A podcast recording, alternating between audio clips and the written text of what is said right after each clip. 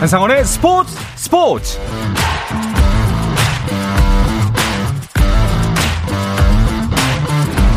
스포츠가 있는 저녁 어떠신가요? 아나운서 한상원입니다. 오늘 이슈들을 살펴보는 스포츠 타임라인으로 출발하겠습니다.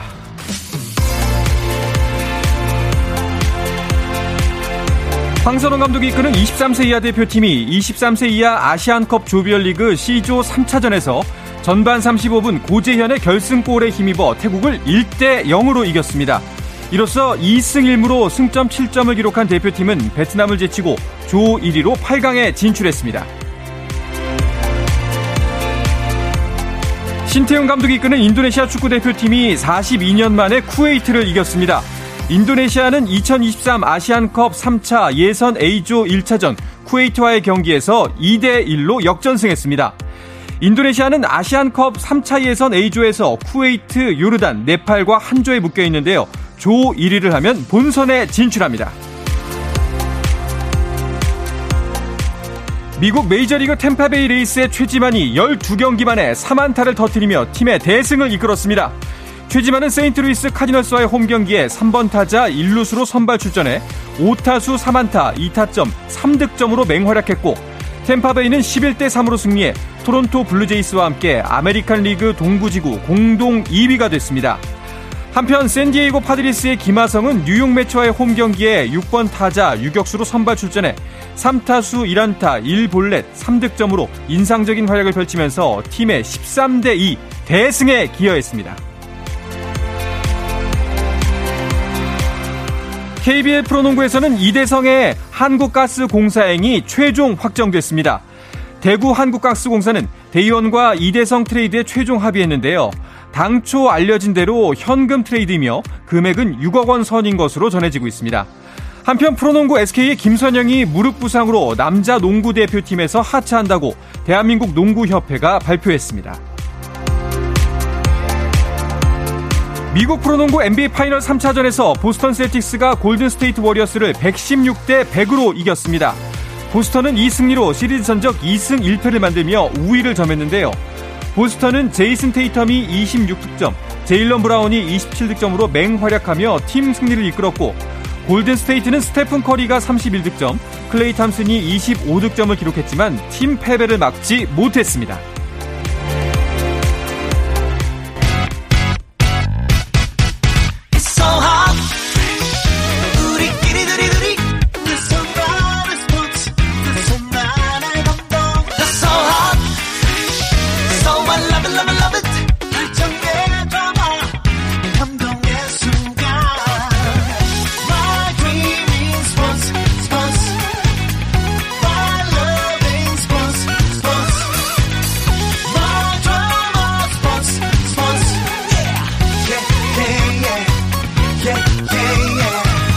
스포츠.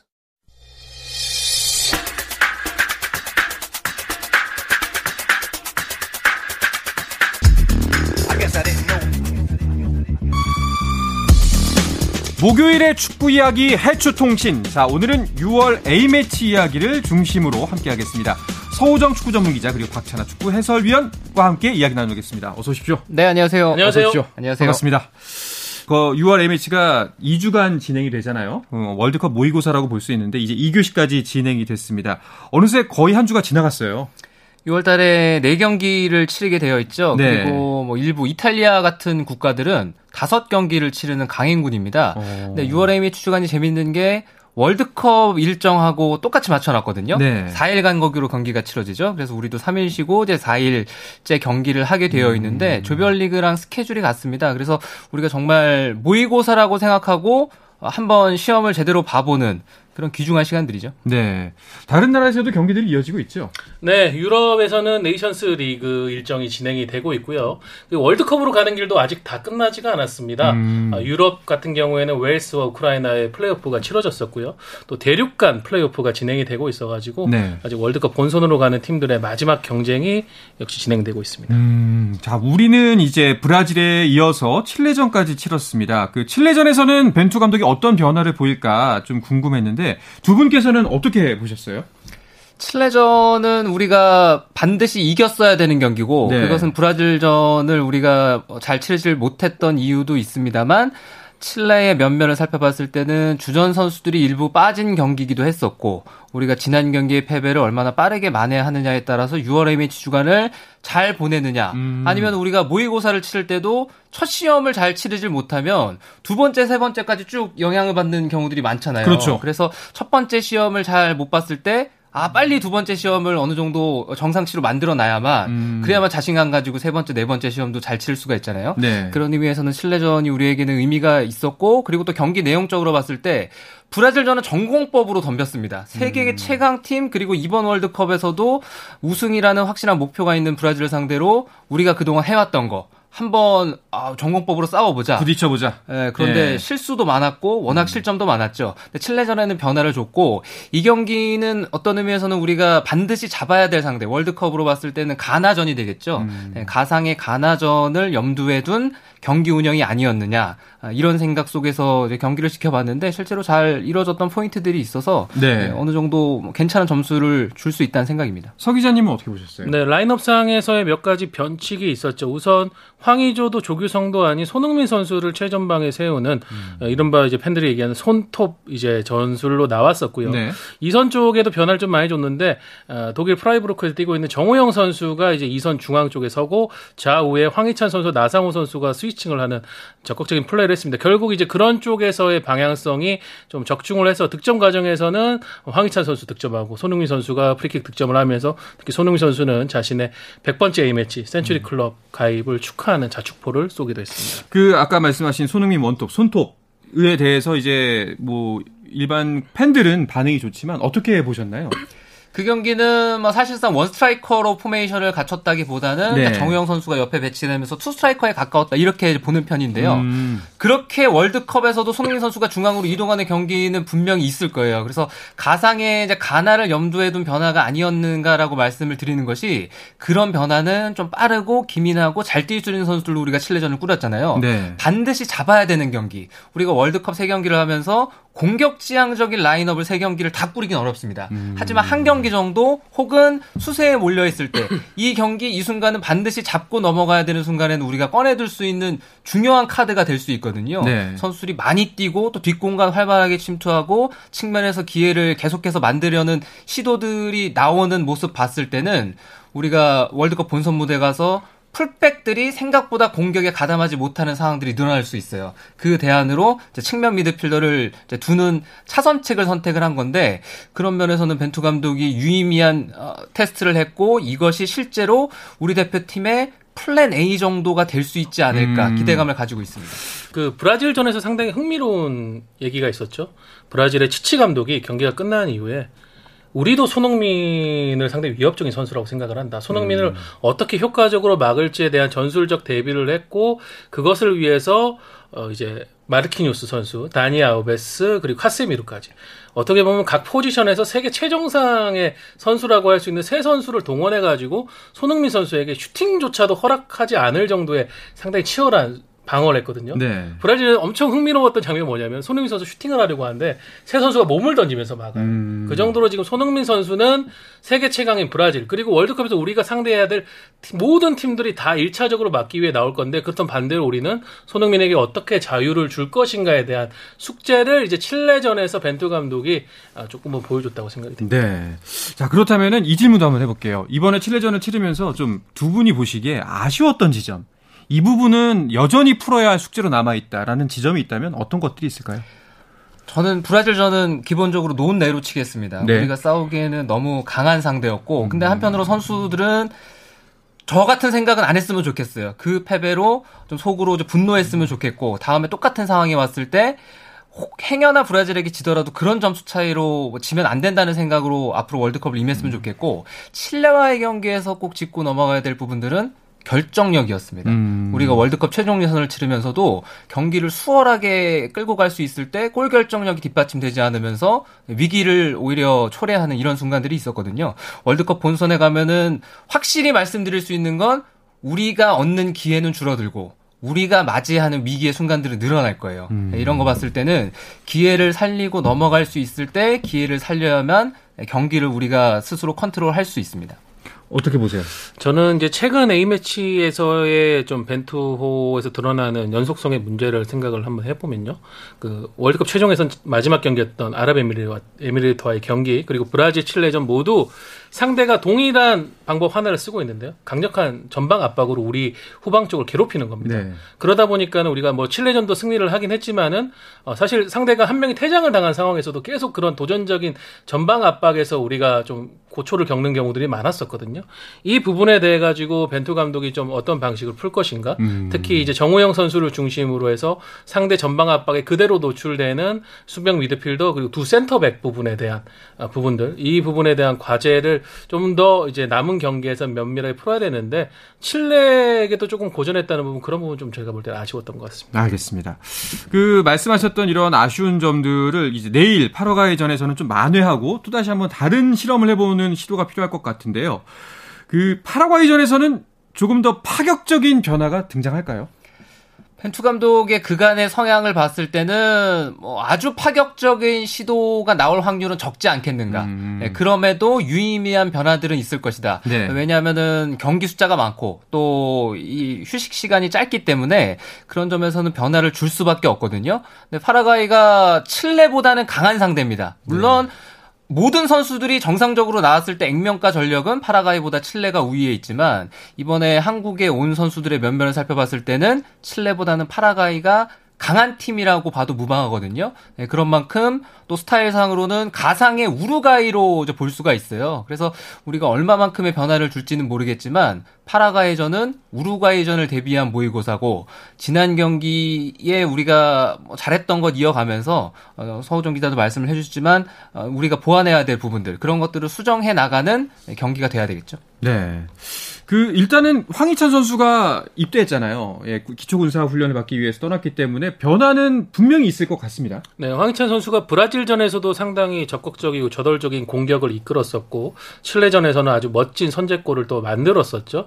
이 부분에 대한 이제 결혼이 생긴 부분을 어떻게 할 것인가. 뭐 대체자는 충분히 있습니다. 이미 뭐 칠레전 때 나상우 선수가 또 측면에 나타났었고 그 경기에서는 이제 손흥민 선수와 함께 중앙 쪽에 섰던 정우영 선수도 측면으로 배치를 할 수 있고, 또 칠레전 후반에 교체 투입돼서 상당히 빠른 돌파를 보였던 엄원상 선수, 송민규 선수 다 데뷔를 하고 있는데 일단은 뭐 손흥민 선수가 측면 쪽으로 이동을 하고 그 나머지 한 자리에 측면, 지금 얘기드렸던 측면 옵션들을 쓰고, 그리고 전방에는 황희조 선수라든가 조기성 선수가 돌아오는 그런 방식으로 좀 황희찬 선수의 공백을 전체적으로 메우지 않을까 싶습니다. 네. 그렇다면은 중원은 어떨까요?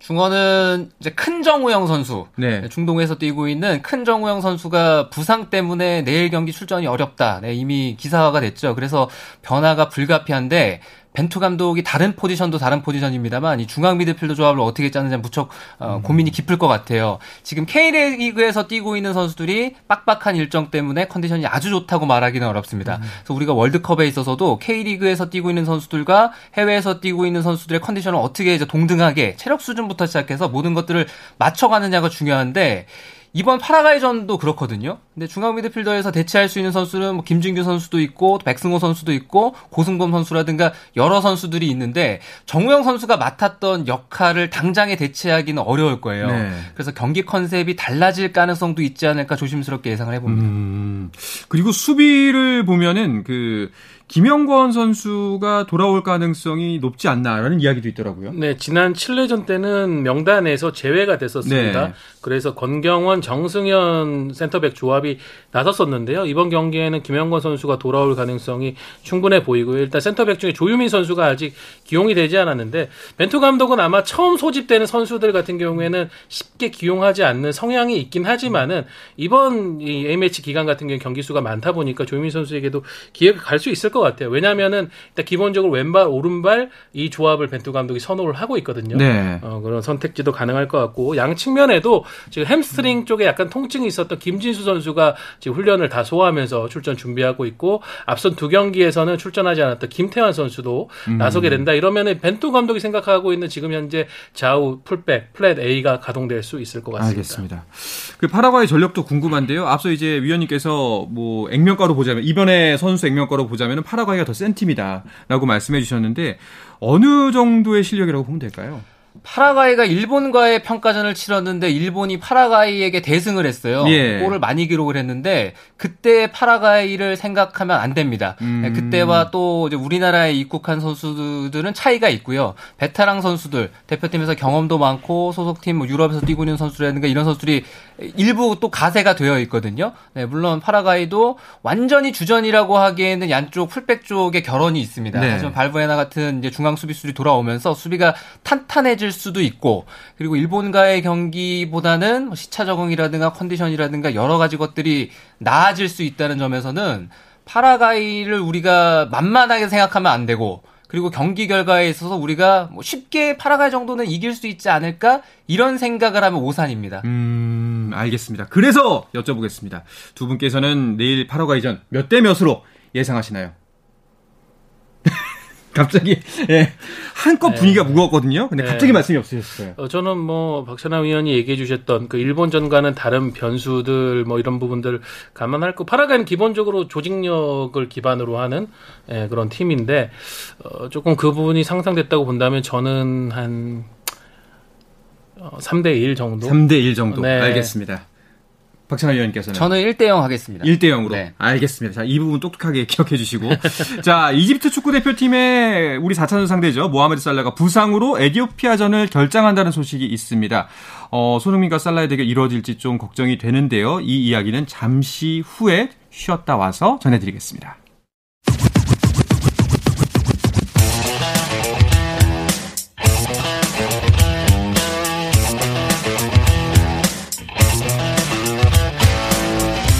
탐이 살아있는 시간 한상원의 스포츠.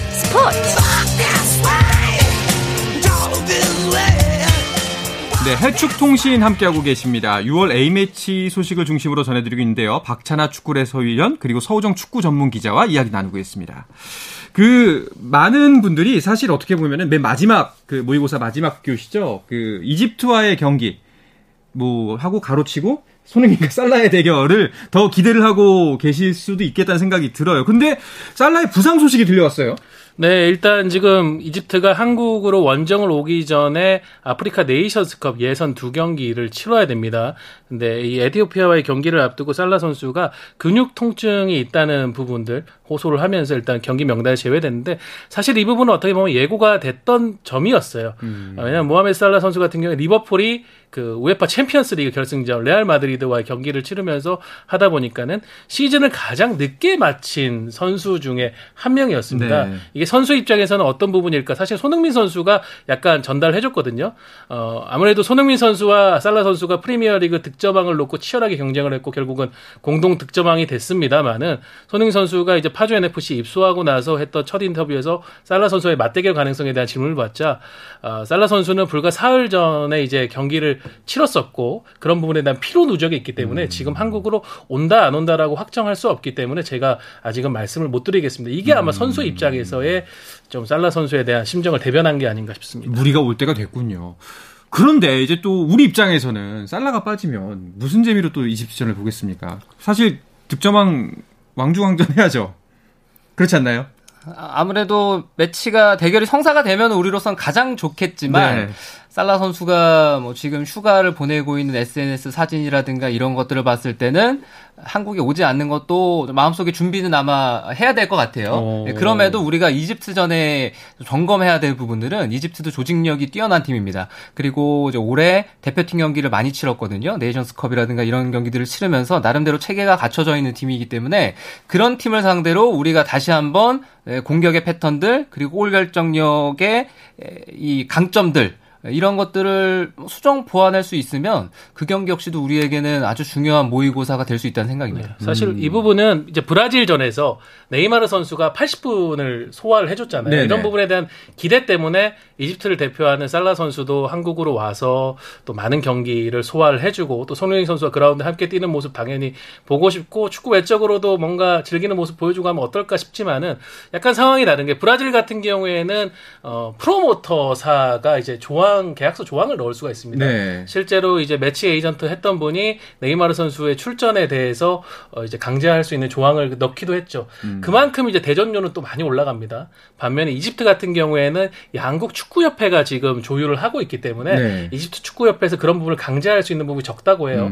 다만 이집트 축구협회에서는 만약에 전세기를 제공해 준다고 하면 우리가 적극적으로 한번 살라의 한국행이나 출전을 네. 설득해 보겠다고는 했는데 그런 부분은 또 어떻게 조율되고 있는데 아직까지 제가 최종적으로 체크를 하지 못했습니다. 전세기. 이거 좀 어떻게 안 되나요? 알겠습니다. 아까 이제 뭐 프로모터 조항도 말씀하셨는데, 일본도 역시 여러 경기들을 치르고 있어요. 그리고 특히 브라질전을 함께 치렀는데, 이 부분이 또 많은 관심이 모아졌어요. 결과부터 말씀을 드리면은, 브라질은 일본 원정을 가서 1-0으로 이겼습니다. 아, 도대체 우리한테는 그렇게 골을 많이 넣고, 그렇죠. 왜 일본에게는 한 골밖에 못 넣느냐, 이런 얘기들이 나오는데, 경기 스타일을 90분 동안 보신 분들이라면, 아, 왜 골이 적었는지 아마 아실 수 있을 거예요. 우리는 이제 전공법으로 우리가 하던 거 그대로 들고 나와서 브라질에게 이제 많이 맞았다 이렇게 말씀을 드렸잖아요. 네. 근데 일본은 90분 내내 수비 일변도적인 경기를 했습니다. 선수비 후역습 대응으로 완전히 뒤에서 걸어 잠그는 시간이 많았고 그런 만큼 공격다운 공격은 거의 못했어요. 브라질 상대로 골도 기록을 하지 못했고 그런 차이가 있었고 브라질 선수들도 초반에 오히려 자신들이 실수하면서 일본에 좀 기를 살려준 면이 없지 않아 있다. 이렇게 일본 선수도 인터뷰를 하기도 했거든요. 네. 그 차이가 있었습니다. 뭐 약간 조악한 비유입니다만 일본은 이제 지지 않는 경기를 하려고 했고 우리는 어떻게든 우리 스타일대로 한번 이겨보려고 했고 물론 상대는 브라질이었습니다만 이렇게도 볼 수 있을 것 같은데요. 아까 말씀하셨던 것처럼 이 6월 A매치 기간에는 월드컵 플레이오프들도 다른 나라에서 이제 이어지고 있더라고요. 네, 일단 아시아에서도 각조 3위 간의 플레이오프를 통해 가지고 남미 팀과의 대륙 간 플레이오프로 가는데 일단 아시아를 대표하는 플레이오프 출전권은 호주가 지게 됐습니다. 네. 아랍에미리트를 상대로 이제 승리를 거두면서 페루와의 이제 대륙간 플레이오프에 격돌을 하게 되는데 호주가 뭐 경기력이 생각보다 최종 예선 때 마지막에 좀 떨어진 감이 있었는데 이번 플레이오프 승리를 거두면서 일단 분위기를 살려서 페루와 맞붙게 됐고요. 또 이제 유럽에서 진행 중인 플레이오프에서는 웨일스가 우크라이나를 꺾고 무려 64년 만에 월드컵 본선에 진출을 하게 됐습니다. 최근 뭐 유럽 선수권에는 웨일즈가 꾸준하게 나오면서 기대를 모았는데 월드컵이 정말 오랜만에 나가거든요. 반대로 우크라이나는 좀 눈물의 월드컵 탈락을 경험하게 됐는데 지금 뭐 러시아 침공으로 인해서 국제전을 치르고 있고 국민들이 좀 많이 시리에 빠져 있는 것에 대한 희망을 주려고 했던 것 같아요. 그런데 결국은 웨일즈와의 격차가 조금 있었고 네. 그런 아쉬움을 삼키게 됐습니다. 알겠습니다. 웨일즈가 월드컵 본선에 진출한다는 거는 이제 가레스 베일이 월드컵에 참가한다는 이야기도 되네요. 그렇죠. 웨일즈가 1958년 스웨덴 월드컵 나가고 계속 월드컵 못 나갔었거든요. 그래서 저 어렸을 때는 네. 이 98년 아마 월드컵 전으로 기억을 하는데 라이언 긱스가 이제 웨일즈잖아요. 긱스가 월드컵 못 나가서 모 스포츠 브랜드 CF에 나왔었어요. 아, 월드컵을 이렇게 텔레비전으로 지켜보는 아주 슬픈 그런 CF도 있었는데 웨일스가 오랜만에 월드컵 본선으로 나간 것도 뉴스거리인데 네. 그러면서 비조가 지금 언론들이 신났습니다. 네, 비조의 면면들을 한번 살펴보시면 네. 잉글랜드와 웨일스가 만났죠. 네. 이것만으로도 그렇죠. 지금 많은 언론이 신났는데 네. 나머지 두 나라가 미국하고 이란입니다. 아... 참 공교롭네요. 진짜. 네. 이거는 정말 국가대항전 어떤 이상의 의미가 있는 이번 카타르 월드컵을 지켜보는 또 다른 재미가 될 수가 있겠죠? 네, 알겠습니다. 자, 아까 말씀하셨던 대로 호주가 이제 티켓을 놓고 싸우게 되는데 페루와 대결을 펼친다고 말씀하셨습니다. 이 경기는 어떻게 될 것 같나요? 네, 호주가 이제 최종에서 막바지에 공격력의 문제가 상당히 좀 심각해지면서 결국은 일본에게 2위 자리를 내주고 말았었죠. 일본이 최종적으로 1위를 차지했습니다. 네. 네. 이 부분에 대해서 조금은 이번 UAE와의 경기에서 적극적으로 시도를 한 것 같고요. 2득점을 하면서 2-1로 승리를 거뒀는데요. 물론 페루가 전력상으로는 더 우위에 있고요. 지금까지 아시아와 남미의 대륙 간 플레이오프에서 아시아가 승리는 한 적은 없습니다. 이 부분에 대해서 이제 호주가 처음 도전을 하게 되는데 과연 페루를 좀 흔들 수 있을지 이 부분을 좀 지켜봐야 되겠습니다. 네. 그런가 하면은 유럽에서는 네이션스리그가 개막돼서 진행 중이네요. 네, 아무래도 네이션스리그 가운데는 우리와 같은 조에 있는 포르투갈의 경기 결과가 궁금하실 텐데요. 포르투갈은 얼마 전에 스위스를 상대로 이제 대승을 거두는 데 성공을 했고 그리고 이제 체코와의 경기를 앞두고 있습니다. 네. 포르투갈 경기 계속 지켜보셔야 될 것 같고 잉글랜드는 경기를 치르고 있는데 독일과의 경기가 1-1로 비겼거든요. 근데 그 경기가 재밌었습니다. 선수들의 재계약이나 이동 움직임도 슬슬 포착이 되던데 여름 이적 시장이 조금 빠르게 개장이 됐네요. 네, 올해 같은 경우에는 카타르 월드컵이라는 좀 이전에 없던 월드컵과는 다른 시기에 펼쳐진 대회 때문에 네. 좀 변동이 많은데요. 프리미어리그 사무국에서 다른 유럽 이적 시장도 마찬가지입니다만 평소보다 20일 빠르게 6월 10일부터 이적 시장을 통해서 선수 등록이 가능하게끔 하면서 각 구단들의 편의를 좀 봐주겠다고 했기 때문에 이적 시장 움직임이 더 본격화되고 있습니다. 이런 이적 시장 관련해서는 어떤 소식들이 전해지고 있나요? 아무래도 이적 시장에서는 킬리안 음바페 선수의 행선지가 가장 궁금했었거든요. 파리 생제르맹에 남느냐 아니면 레알로 가느냐 계속해서 갈팡질팡했었고 어머니까지 나오고 뭐 프랑스 대통령에서 난리도 아니었습니다. 그런데 파리 생제르맹의 잔류가 이제 결정이 됐고요. 그러면서 레알이 지금 음바페 선수를 잡지 못해서 과연 어떤 선수를 데려올 것이냐 관심이 쏠리고 있는데 아직 대형 계약 확정된 건 없습니다. 네. 그리고 홀란드 선수가 진작에 맨체스터 시티로 가는 것으로 결정이 되면서 이번 여름 이적 시장에 굵직한 대표적인 상징적인 선수들의 행선지는 결정이 된 상태입니다. 네, 이렇게 이적 시장이 펼쳐질 때마다 천문학적인 이적료에 대해서 이야기가 많이 나오는데 이거와 관련해서 축구 선수 이적 같이 추정 보고서 이런 게 나왔네요. 네, 국제 스포츠 연구소에서 정기적으로 발표를 하고 있습니다. 그 선수의 어떤 경기력적인 부분, 상업성, 나이, 미래적 가치 부분 이런 것들을 총망라해서 그러니까 실질적인 이적 시장에서 매겨진 가치가 아니라 이 정도로 지금 현재 이적료가 추정이 된다인데요. 1위는 방금 전에 얘기해줬던 PSG에 극적으로 잔류한 음바페 선수인데요. 네. 2억 500만 유로, 우리 돈으로 약 2,700억 가량입니다.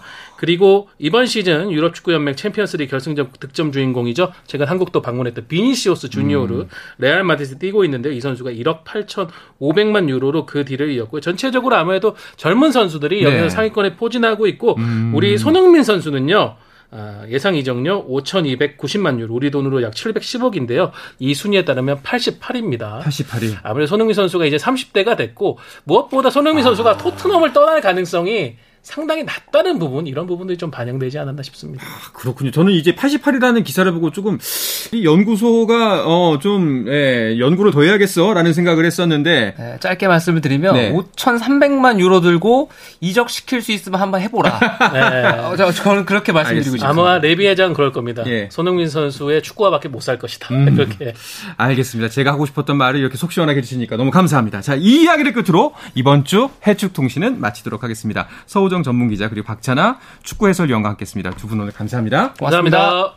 고맙습니다. 자, 내일은 파라과이와의 축구 평가전 소식 준비해서 찾아오겠습니다. 저녁 8시 30분입니다. 스포츠!